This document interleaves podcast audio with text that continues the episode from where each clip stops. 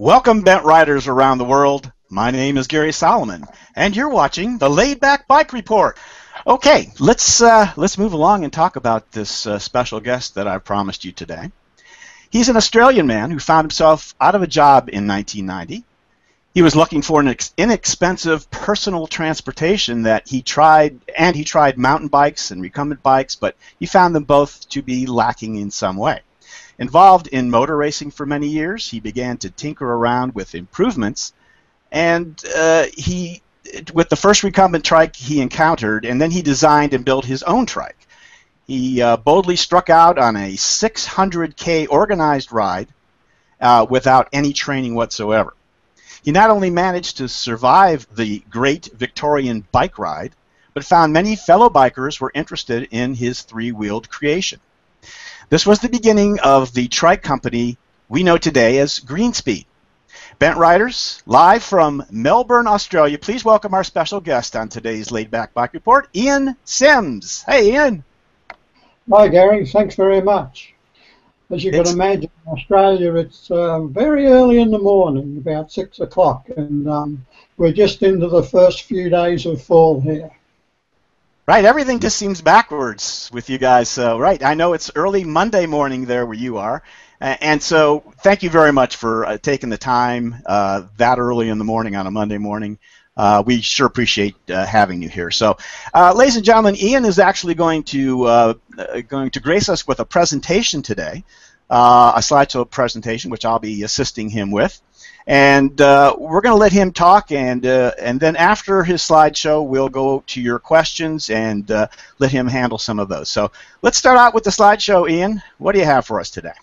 I started off uh, building my own vehicle in my early 20s, and um, this was because I wasn't happy with any of the cars that were on the road, so I built my own. So this machine is a space frame construction. It, uh, has a, a mid-engine, transverse engine in front of the rear wheels and um, air suspension. And I used this for, for many years on, on the road, but um, that, I guess, wasn't a, a, big enough challenge for me. Um, I got interested in sidecar racing. Um, let's have a look at the next picture. So sidecar racing to me was something that had a real challenge because what you have with a sidecar is you have the power is offset to one side um, and you, you have a, a, rider to, to keep it uh, on all three wheels. So that was a, a good challenge to me because the sidecars at the time were rather awkward machines to handle. You needed to be a really strong rider to um, keep them steered in the right direction. So I designed a centre hub steering, as you can see. The other thing was that the engines of the day weren't really what you needed. You were allowed up to 1300 cc, but um, the four-stroke engines had a limited amount of power, and I thought, well, we could use two-stroke engines, but there was nothing of that capacity. So I joined one three-cylinder 750 and one 500 twin together to give you, as you can see, five cylinders. Um, so there were five carburetors, five sets of points, five coils, five expansion chambers, and so on. The other very interesting thing I found was that the slicks that they were using had a coefficient of friction of about 1.4 when they were hot. Yet, most of the machines that they were riding wouldn't accept even 1G on the corners before they tipped up. So I designed this to take 1.5G on the corners without it tipping up and the interesting result was that it um, went round corners in um, fifth gear while others were doing second gear. So we had a lot of fun with that machine. The next um, photo shows it in action at um, one of the races. This was at an international race in Sandown in Victoria. I guess we had a whole crowd around it that weekend and one of the guys summed it up. He said, I'm looking at it, but I don't believe it. Ian, so, I don't suppose you have any ideas about uh, about building a um, a tandem trike in this sort of configuration. Uh-huh. Um, well, certainly I've looked at um, building what we would call, what is technically known as sociable um, bikes or sociable trikes, where you have the riders side by side, but I haven't considered really what you would call um, a sidecar in a, a, bicycle sense. I was just I was just thinking of having my wife leaning way out like that on a turn I was making on that trike. So I'm sorry, didn't mean to interrupt. Go ahead. That's all right. Anyway, um, what happened there was that after a while, the, the riders, the um, the guy who was doing the riding decided, well, bought a house and um, he, stopped doing that sort of thing. And then I was wondering about um, how I might have fun with my children. And um, what happened was that the Electric, Electric Vehicle Association had some races, and um, their idea of a race was that they would you would build a machine and you were given two car batteries, and the guy who did the most laps in two hours was the winner. So I decided that was a, a little bit more interesting. So next slide, um, I built a machine to do that, and this was to me again very interesting because I thought, well, you know, the fastest machine would have to be two wheels, and um, I built this machine as a two-wheeler to start with, and what happened was that if you were sitting up in it, you know, you could just balance it, but um, lying down, forget about it. So it ended up having three wheels, and um, the batteries are, are at the front. And the other interesting thing was that when I first built it, it, it didn't have the cone on it, but um, the cone was was made out of fiberglass, and putting that um, cone on it actually doubled the, the efficiency of the race. We had some real fun with it because I had my son riding it, and the first race that we entered, um, he was way ahead of the field, but um, with 20 minutes running left, the batteries ran out, so that was the end of that race.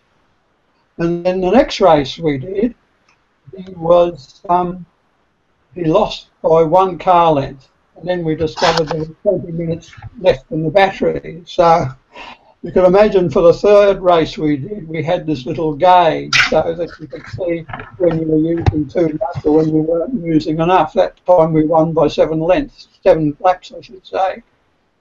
So that was good. Uh, the next one shows him in action on the on the first race that he was he was doing. So as you can see, it I didn't have suspension because I, I reckon that suspension used energy. So as you can see, it, it's airborne here. Then um, what happened to me was that I lost my job with a large chemical company. So I decided that it would be more economical to use a, a bike than using my car. And I tried my son's mountain bikes, but um, they just felt too much like hard work because I'd never believed in exercise all my life, and you know, it was just a bit too much. And the other thing was, I didn't feel safe on them. I felt that if I put the brakes on, I'd go over the handlebars. But the book that I bought for doing the battery cars was a book called Bicycling Science, and it showed a few pictures of some early recumbents. And I thought, oh, that looks a more intelligent way of making a bike. So I decided I'd build one out of a few scraps. So Next slide, let's have a look at the first one that I built. As you can see, it's um, rather crude. It's um, the seat that I used for it was just a bit of, um, shall we say, material from a, deck chair, and as you can see, it's been riveted on each side. But and it took me quite a while to learn how to ride it. I felt quite self-conscious falling off in front of the neighbours. But my sons took to it very well and they managed to ride it quite well. So that inspired me to, to build another one.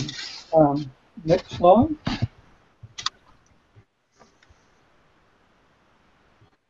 And they found that it was faster than their, their friends' races. And um, then I got talking to a bicycle shop owner who sold me the parts for these bikes, and he showed me a road test of a UK three wheeler. I think it was a um, Trice, and I thought, oh, I believe I can do better than that as I've been building the sidecars. So I built one for myself, and um, all of a sudden I felt that this was a lot better because I didn't have to balance a damn thing. I could just concentrate on riding. Next slide.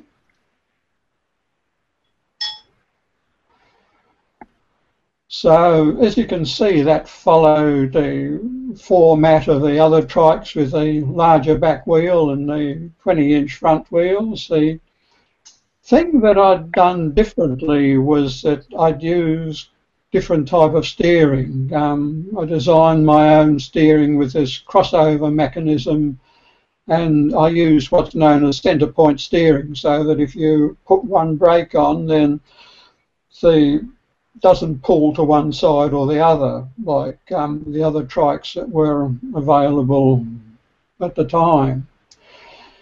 In fact, I got so excited about this that I decided to do the Great Victorian Bike Ride in 1990. This was a bike ride of 600 kilometres over nine days and the first thing my wife said to me, oh, is your ins life insurance paid up? I'm sure you're going to spend most of the time in a sag wagon. So anyway, I entered this great Victorian bike ride. Next slide.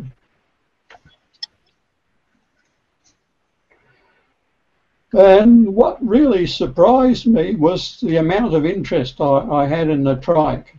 As you can see, you know, photographers followed me everywhere. The guy that was taking the photographs for the ride um, insisted on photographing me at sunrise so that you know he could get some publicity shots. Next slide. This next slide has um, faded rather much over the years, but that that was a that had glorious colour in it to start with.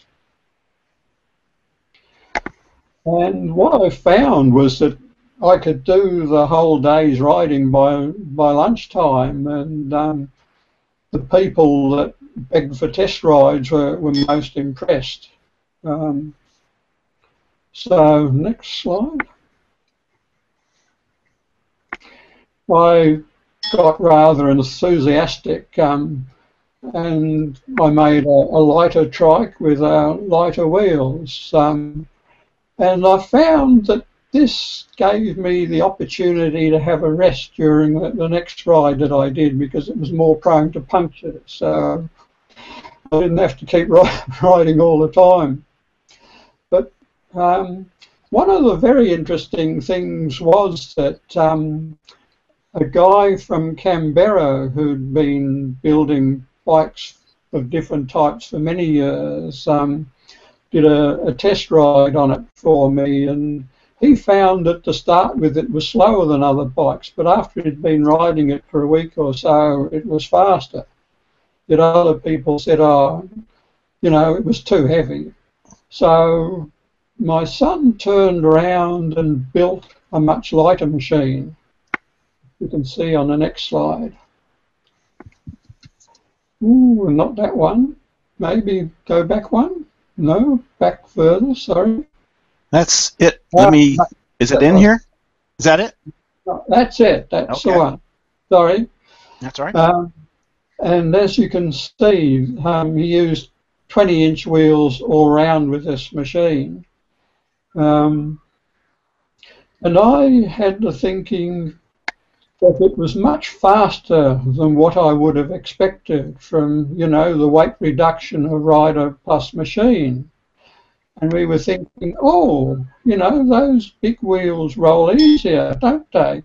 So how much are we losing by using the small wheels instead of the big wheels? And we tried doing some roll down tests, but the problem is doing them on a hill or on the road. There's so many variables. You just we weren't able to get any accurate results. So what I did was I, I being a, a, lab technician in my former life, I built a machine to measure the rolling resistance and tested a large number of different tyres and different sizes. And to my surprise, what happened was that the smaller diameter wheels, like the 16s or the 20s, of the same tyre construction, the same pressure, rolled easier than, than the larger ones, which I found quite surprising.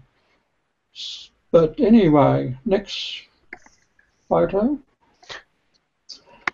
I showed these results to a, a Moulton enthusiast, and to him it was no surprise, and he showed me this paper written by Dr. Moulton because Dr. Moulton had wondered why his bikes with their 17 inch wheels were faster than the standard racing bikes of that time with 27 inch wheels. And to eliminate the wind, he did some testing in an empty aircraft hangar. And he discovered that his 17 inch tyres rolled 6% better than the 27 inch tyres of the same construction at the same pressure. So that really, for us, put us on the path of making um, trikes with 20 inch wheels all round. Next photo. So the next trike I designed was what I call a sports tourer. This had 20 inch wheels all round and a slightly more laid back seat, not as far back as a racer. And um, I was quite pleased with this and I thought it would be good to test it against the other trikes of that time, which were the Wind and the Trice. So I contacted some guys in the UK who had a magazine there, but they were actually putting together a catalogue. They had the idea that as they'd travelled the world, they'd seen a lot of unusual bikes in countries that often weren't known outside that country. So they thought that if they put all these bikes together in a catalogue, and then that catalogue was distributed to specialised bike shops, the people could buy just from a catalogue. They would look at the catalogue, um, see what they liked, and then just ask that bike shop to get it in. So I sent them the, the trike to road test. This is the magazine. Next slide. It's called the Encycleopedia, and um, they were very impressed with the with the trike. Um, in fact, there was a, a funny story that um, the guy that was making the Windcheetah, Mike Burrows, um, saw it and he said to the guy that was riding it, oh, you know, having individual brakes is absolutely stupid. You know, you won't get it to brake properly. So the guy got up some speed, put up one arm in the air, locked up the other brake with the other hand, and the thing continued in a straight line. So next picture.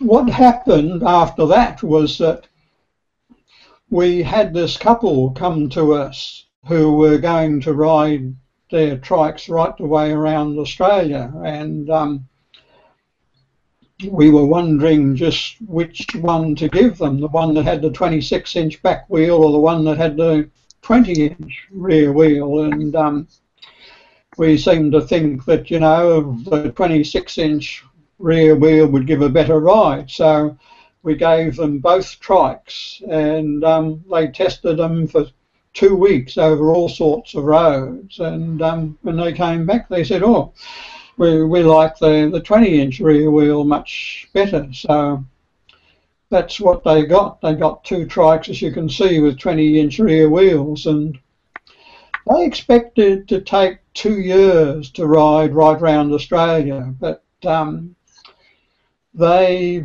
went right round in 14 months and did 14,000 kilometres. A testimony, A to, testimony the to the smaller smaller rear rear wheel. wheel, I guess. Yeah, I think so. Um, because what they found was that they came across a number of people riding ordinary bikes, and there were stories of broken wheels and broken frames. Yet on that trip right round, they never even had to touch a spoke. So the the wheels and the, the trikes held up a lot better than expected.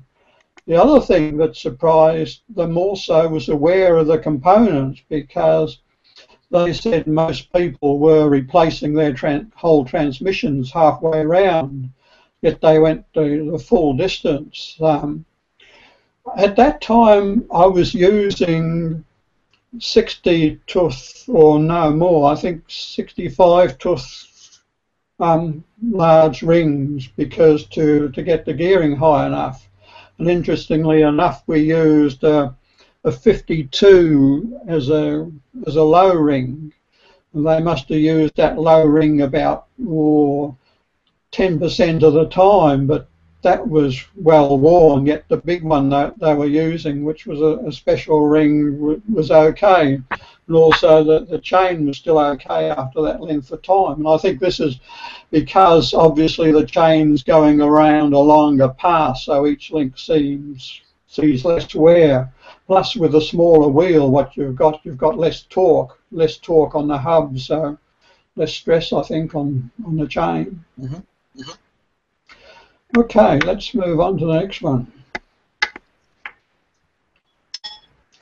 So that inspired me to build trikes then mainly for touring. So this was what we called a GTR, my, built for touring. And as you can see, 20 inch wheels all round and a, a size, that a common BMX size, 20 by 1.75. And this trike really, I, I think, put us on, on the map. Uh, um, next slide. we um, sent one over to Bob Bryant to um, road test for RCN and received a, a glowing report about that. So I think that's what really started us, the ball rolling for us. And Bob was really impressed on, with the steering on this trike. He, he said that, you know, this puts trikes on the map, but he seemed to think that, you know, trikes would still only be a small proportion of the market. Yet I found that um, people that came to us looking for a recumbent, you know, were expecting a bike because that was the norm overseas. There were far more bikes around than trikes. Yet, even in those early days, I was selling 10 times as many three wheelers as two wheelers. And um, so it's interesting to see, you know, the, the bikes versus the trikes. Next one. I started off building the trikes in my home garage, but before too long I just couldn't get enough um, space in there to, to build enough. So I started leasing a factory, and after a while we we didn't have enough space in there, so we, we built a mezzanine floor uh, above this space to give us us more space. Next one.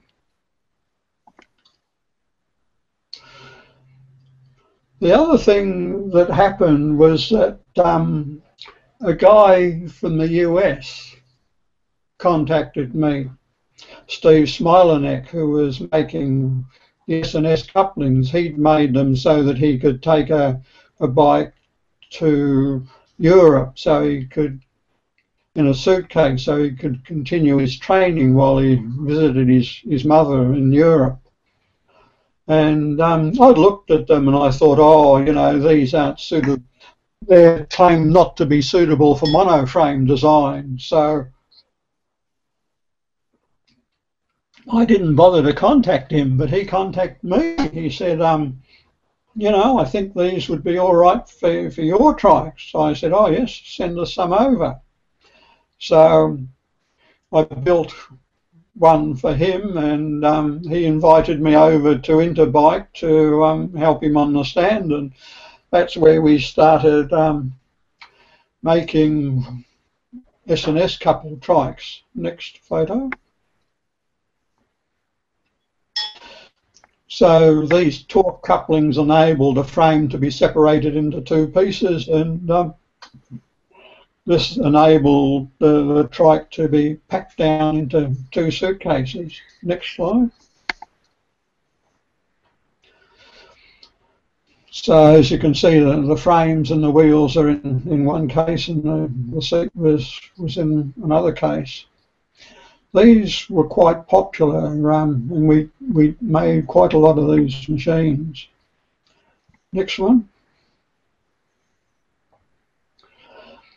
This is another interesting side story to the to the whole Greenspeed effort, and I think this is one that's probably not very well known.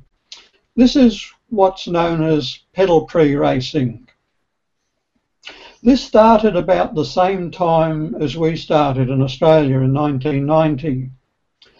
And to me, it's a most interesting exercise because what it is, it you have a team of students, parents and teachers and the whole aim is to build what we call a human powered vehicle and then race it for 24 hours.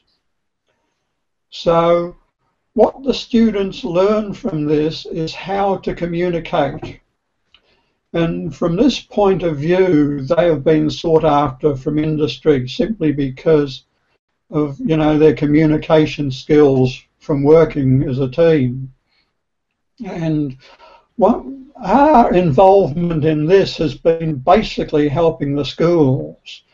Some schools only need parts, some need plans, some need kits, depending upon the facilities and the expertise within the schools.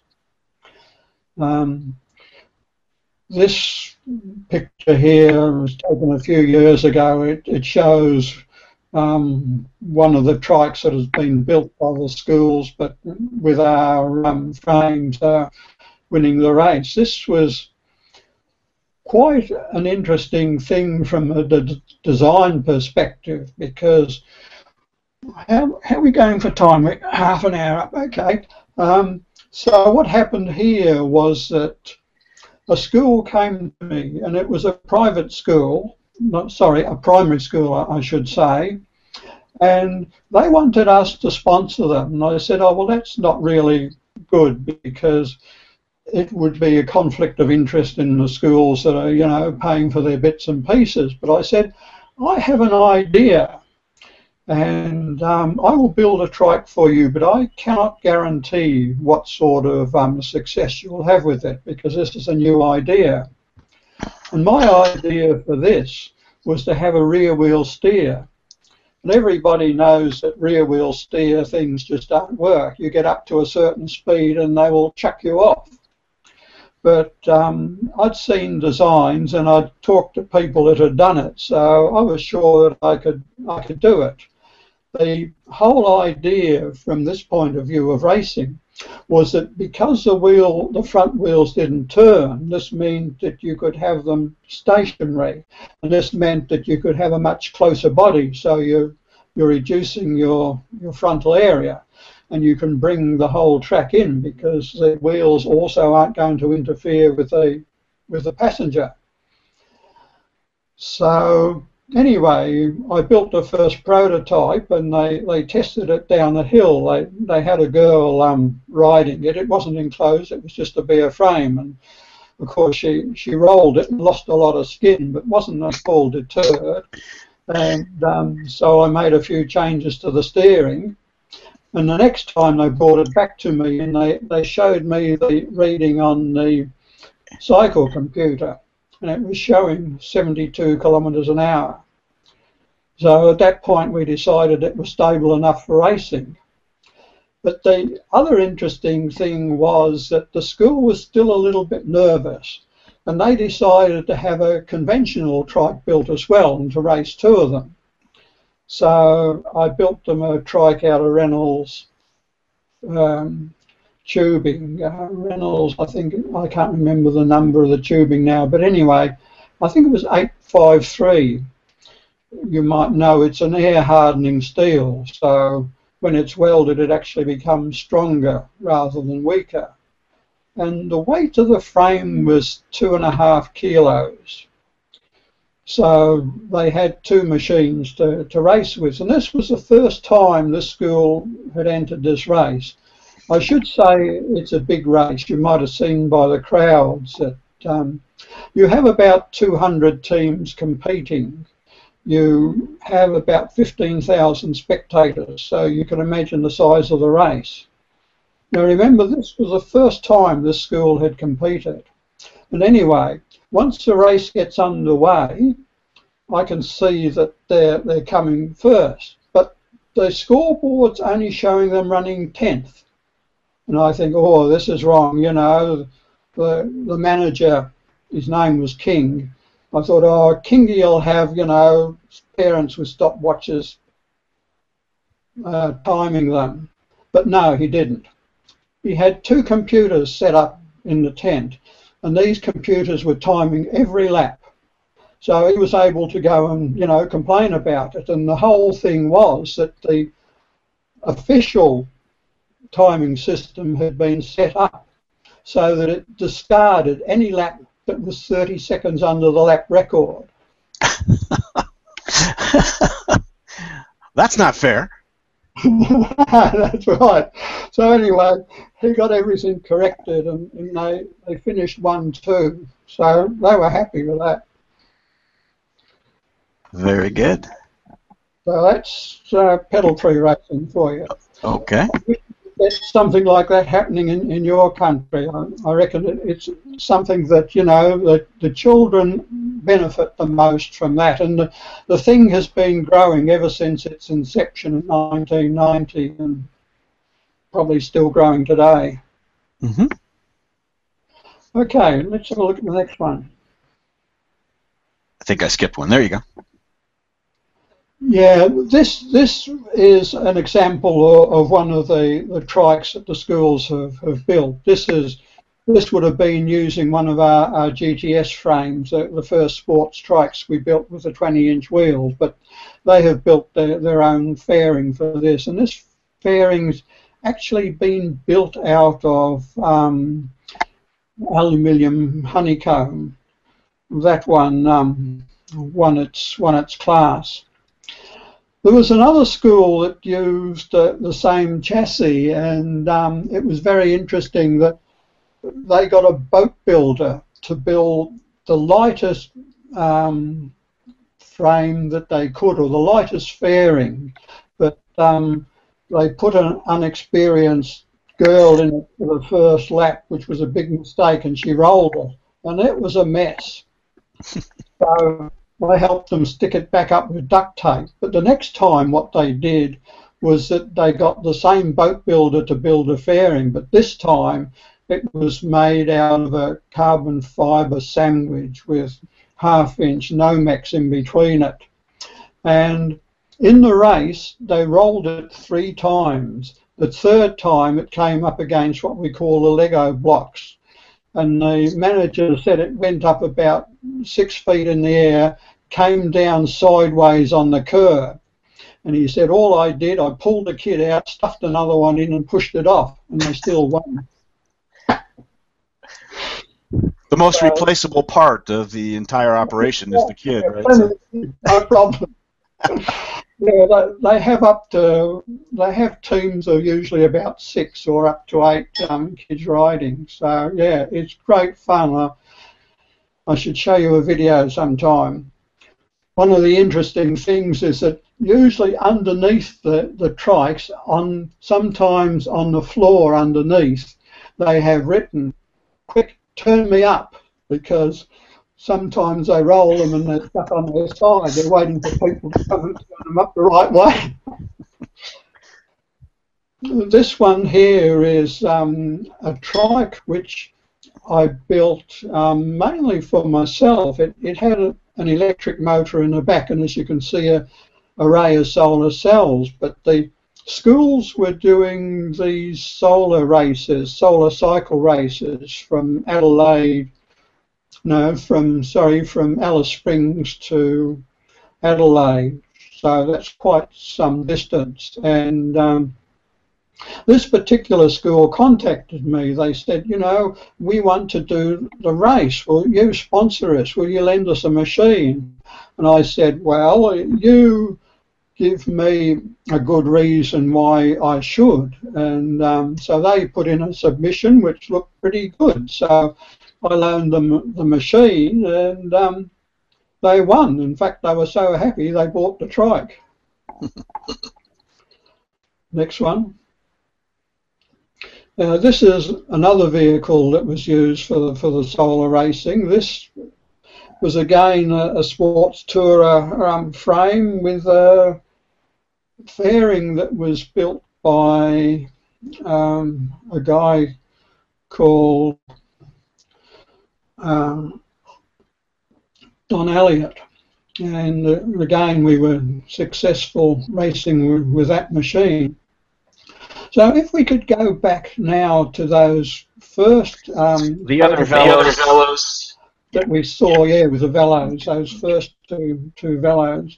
I'm sorry this jumps about a little bit, but it's very hard to um, yeah. Before that, this one. Yeah, the one right, yeah, the one right, right there. Yeah, this was the very first um, velo, if you like, that I built. This was built for the energy challenge. This what this is what got me really excited about velos because I built this nose cone just from, yeah, I, I built this myself. I made the mold, the whole thing. But um, what was interesting to me was that this was put on the previous trike that you saw, a very old trike with a large back wheel, and we did a rolling test. We've got a big hill not very far from we from where we live called Wheelers Hill, it's a big, very long hill. It it's, sort of goes over a, a rift, um, an earthquake rift.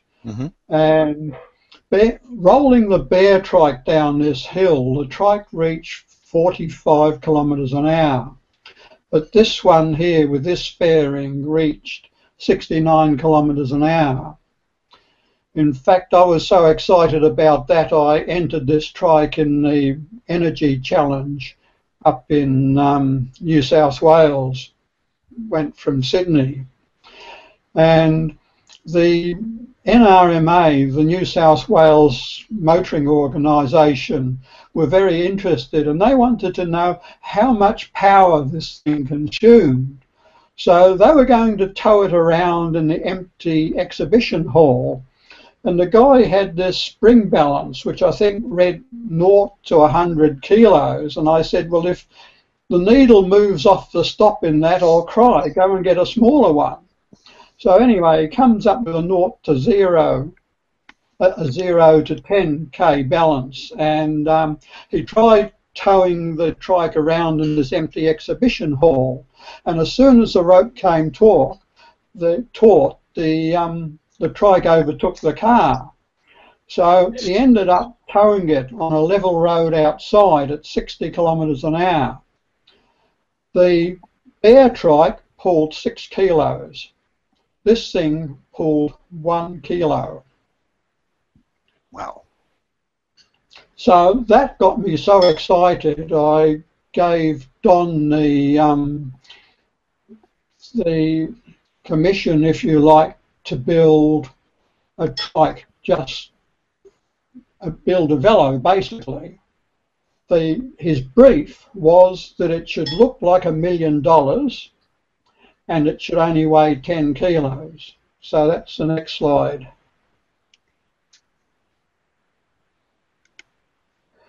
So I was most impressed by the looks of it.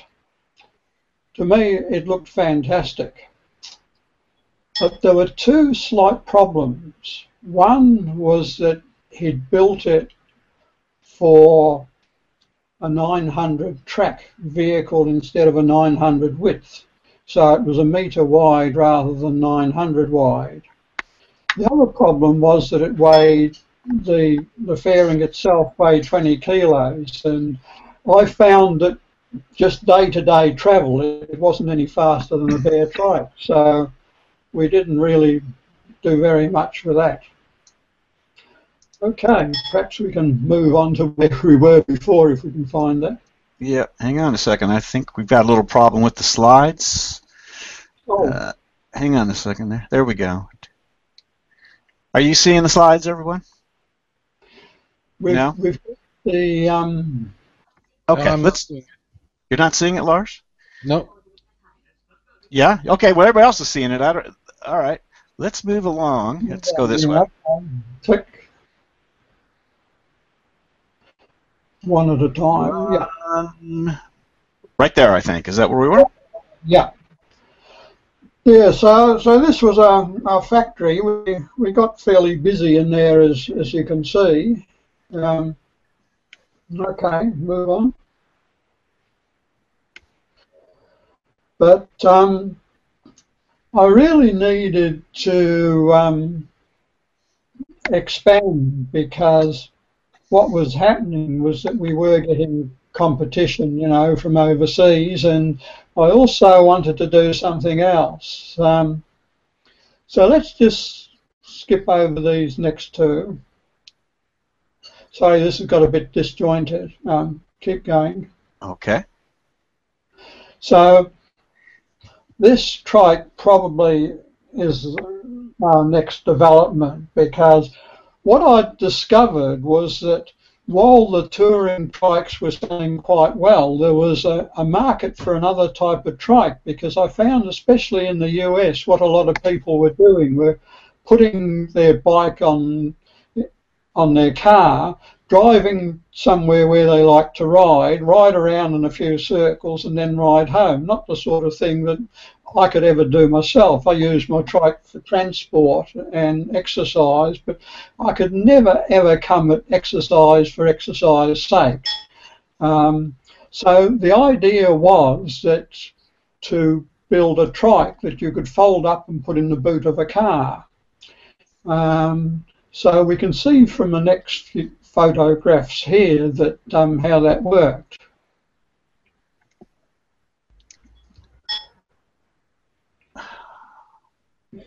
So what it is is there's a, a hinge in the centre of the frame. The seat pops off, and then the back wheel folds over so that it goes down between the, the cranks.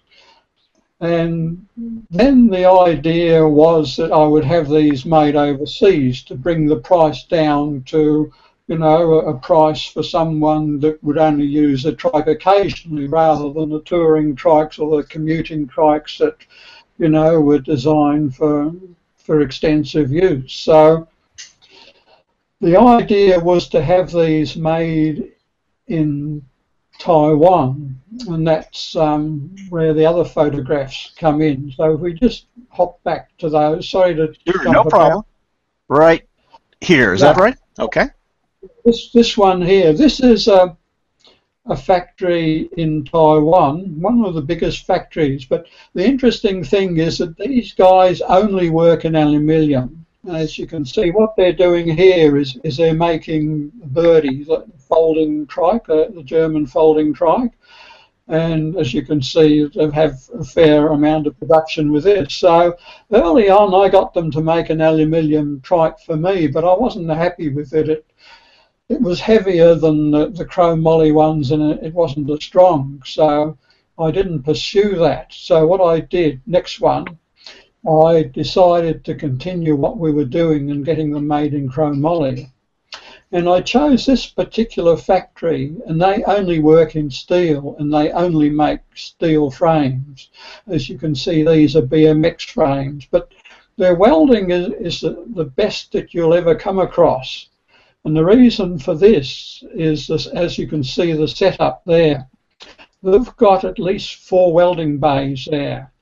So the frames start off at the far end, and each welder only does two or three welds on the frame and then he passes it on to the next guy. So they get really practiced at doing one or two welds on the machine. Okay, let's move on. Next one.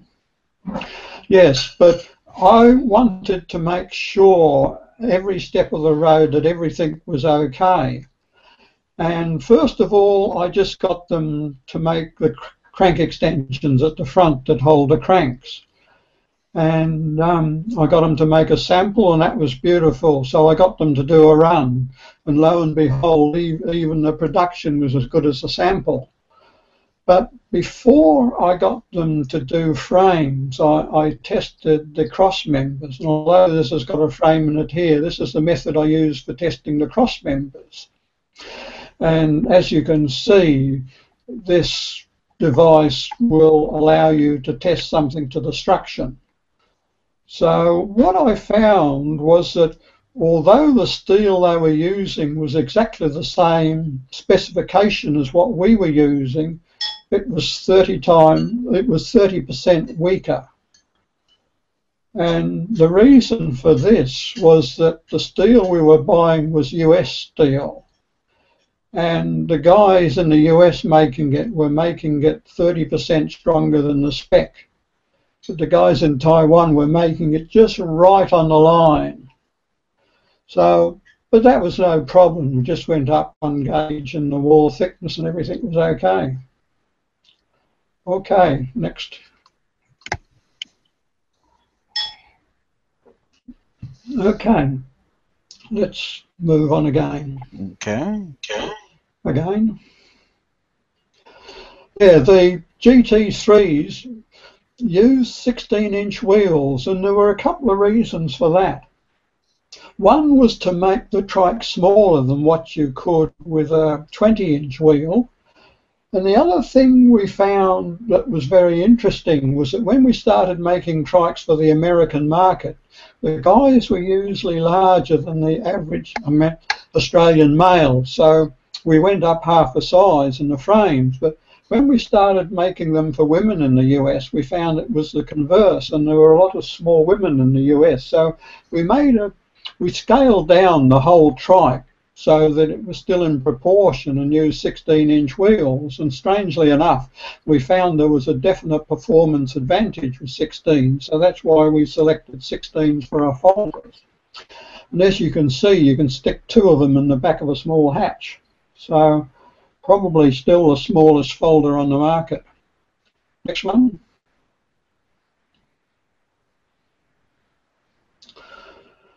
The other thing was that we took the um, the GT3, the first folders we made to Interbike. Here you can see an Interbike stand that my son set up, divided into four sections. So there was racing, touring, sports, and, commuting trikes. And Interbike has an exhibition in the desert as well as this. They have a big setup in the desert so that people can ride the trikes in the desert. So this is their tryout day, and everybody is invited to ride the trikes in the desert. And they have all sorts of tracks set up there, like a mountain bike track, a BMX track, a road bike track. And when we got the trikes back from the demo day, we found that the frame of the GT3 was bent at the back, and we thought, oh, that's strange. Oh, well, we'll just strengthen it up a bit there, no worries. But a couple of weeks later, we discovered why it got bent. Next photo.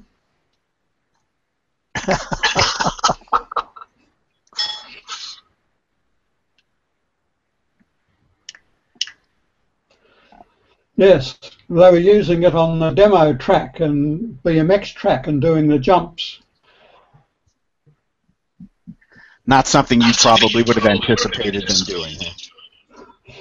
I would have never anticipated them using it on the on the um, BMX track. But what we find is that customers do something with our trikes that you wouldn't dream of in your worst nightmares. so yeah, they, they got strengthened up. But we, we don't advise, you know, customers doing this. And this trike here is um, one of our early racing trikes. And um, I remember taking this to, to Europe with me one time. And um, coming back from Europe, I was um, waiting in a, a, US airport for the, the plane. I can't quite remember which airport it, it was, but anyway, um, as I was waiting in the airport, you know, normally I would get the trikes through the um, oversized baggage handling, but I was thinking to myself, hmm, that racing trike would probably be small enough to go down that um, normal carousel. The next minute, there it was on the carousel. So that inspired me to make the next one, which is um, what I call the, the GTX. So the GTX was designed just simply for um, aircraft travel, in other words, next one, so that you can um, travel with it on a plane without having to fold it up or anything like that. Can we have the next slide? Yeah, I've changed it. It's. Oh. I'm not sure why it's so slow. I have a little issue with it. Sorry, guys. Oh, well, Ian, let's. Um, you know what? We yeah. probably need to move along a little bit, anyways. There, it finally popped up. Um, go ahead. Yeah, this is GTX. So this has got a 25 degree seat rather than the 20 for the racing. So this was just simply designed for aircraft travel. But um, next slide. This is um, a pure racing trike. So this is designed just simply for racing. And this has probably been the top pedal prix racer for about 10 years now. And this is the type of fairing that, that's used for, for that particular trike. Next one.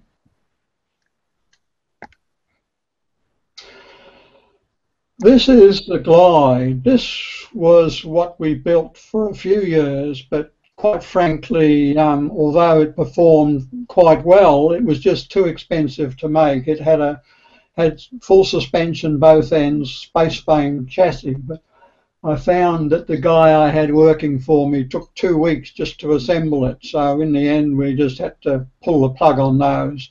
I think one day we will get back into velomobiles. Well, that'll be a little while off. And I'll have to find a, a better design, I think, and a design that can be more easily produced.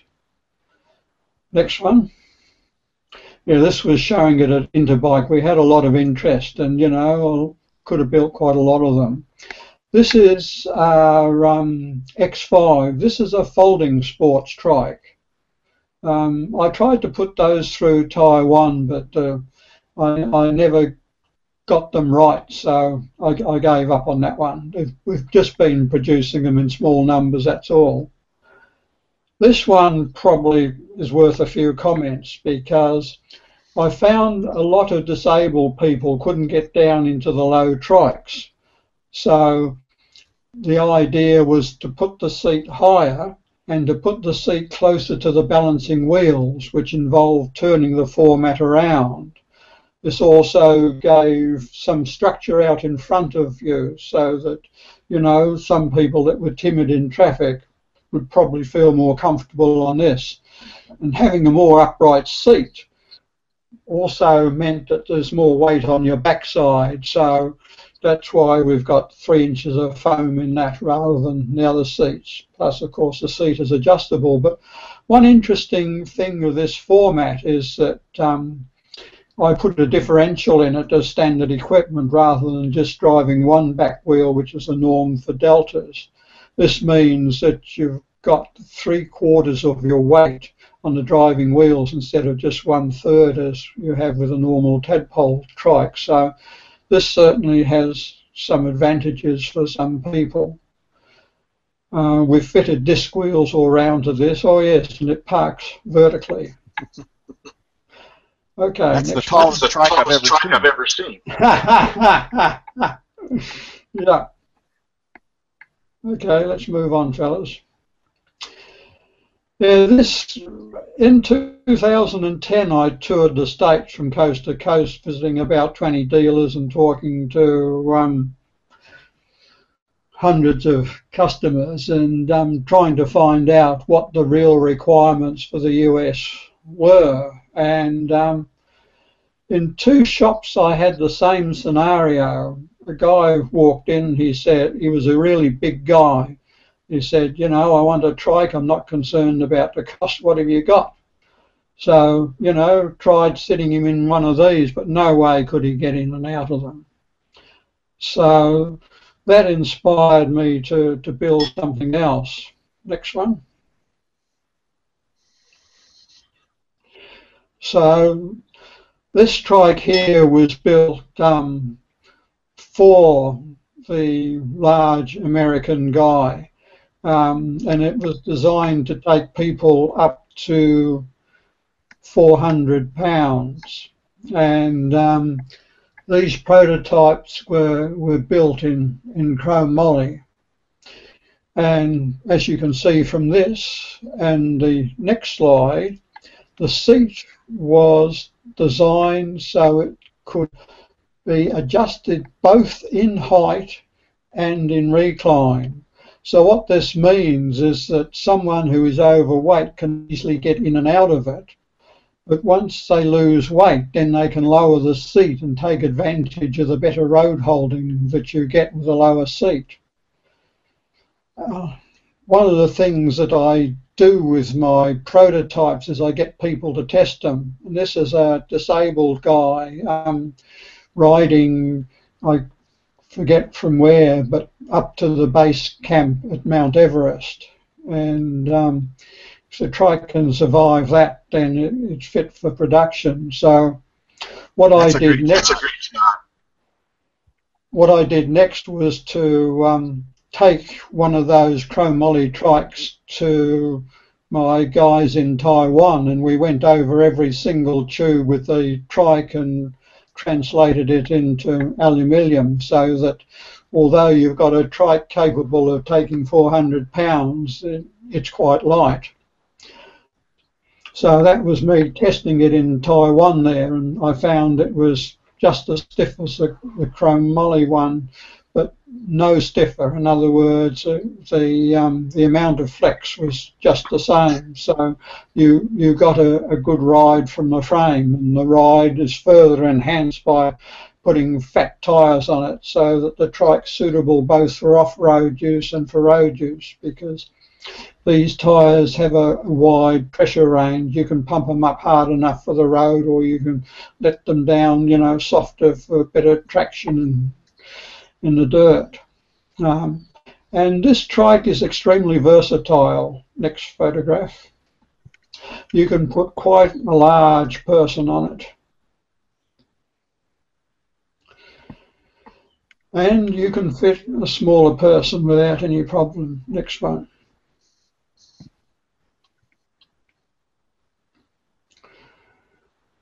The other thing that I did was to test the trikes in a wind tunnel. This is a, a, wind tunnel at one of the universities here.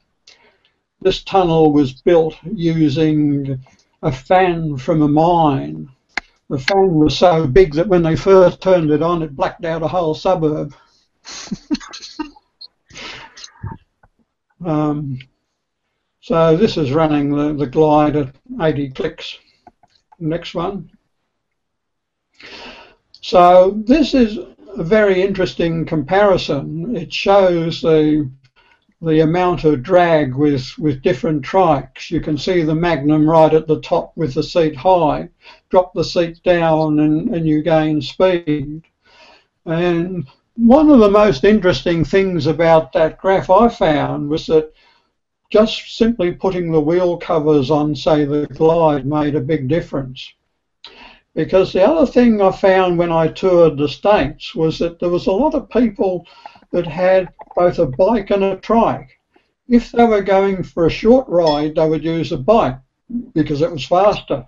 But if they were going for a longer ride, they'd use a trike because it was more relaxing to ride. So that, that made me think about building another trike. So this is the first prototype. This is my SLX, which I use for my daily commute. And that was my first effort at building a trike that was faster than a bike, but um, still wasn't there. Um, so I kept working on this. For instance, I found the drum brakes gave less drag than the disc brakes, so I changed over to using um, drum brakes. I also reclined the seat more, um, lowered the trike, um, changed the steering. So this is the result. This is probably just as about as far, I think, as I, I need to go.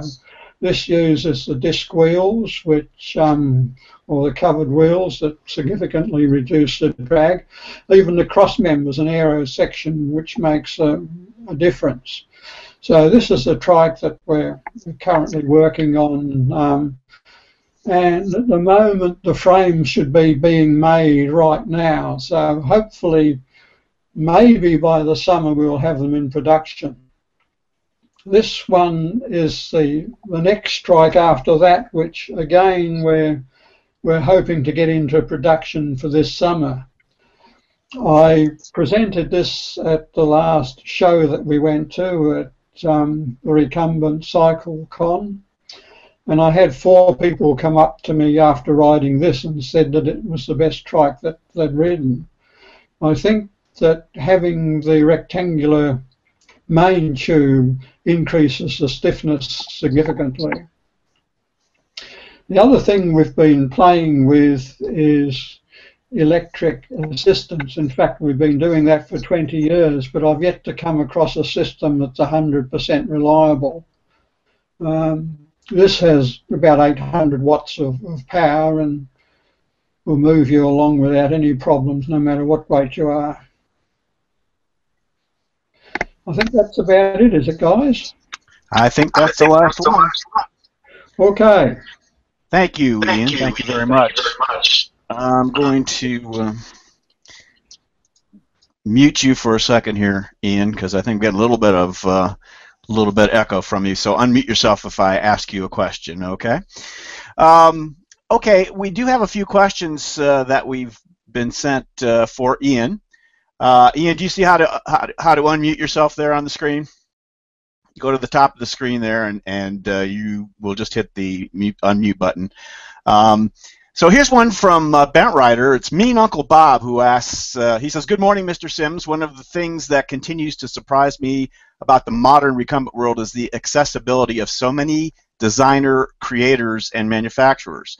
So I think what he's driving at, uh, Ian, is you know how have things changed you've been doing this for a long time now you have uh, all the social media you're doing this interview with us today things have changed quite a bit since you started uh, since you started manufacturing trikes how has that affected uh, the way you look at the business and how you um, and, and how you do your business Yes, what's happened is that over the period of time, things have slowly changed. Like when I started, it was um, mainly brochures that we were doing, plus there was uh, the website.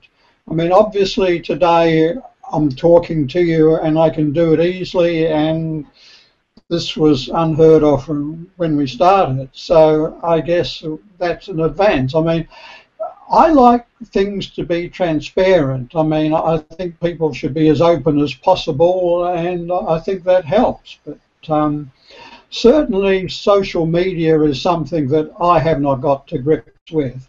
I've got a new person doing a new website and they're into social media. So things may change, but who knows? Okay. Uh, Ian, the one thing I want to say is that I did ride both of those trikes at the Recumbent Cycle Con, and I love both of them. And the first chance you get, I want to review either or both of them. Uh, so make sure you send them to me and not to Brian. How's that? okay, well, I've certainly got you in, in mind, Larry. Ian Sims, thank you so much for uh, joining us today uh, on that wonderful presentation. Uh, I learned a lot. I'm sure everyone else did too. Thank you, though, for uh, for helping us out today and, uh, and and giving us such a wonderful presentation. Thanks, Ian. Okay, thank you, Gary.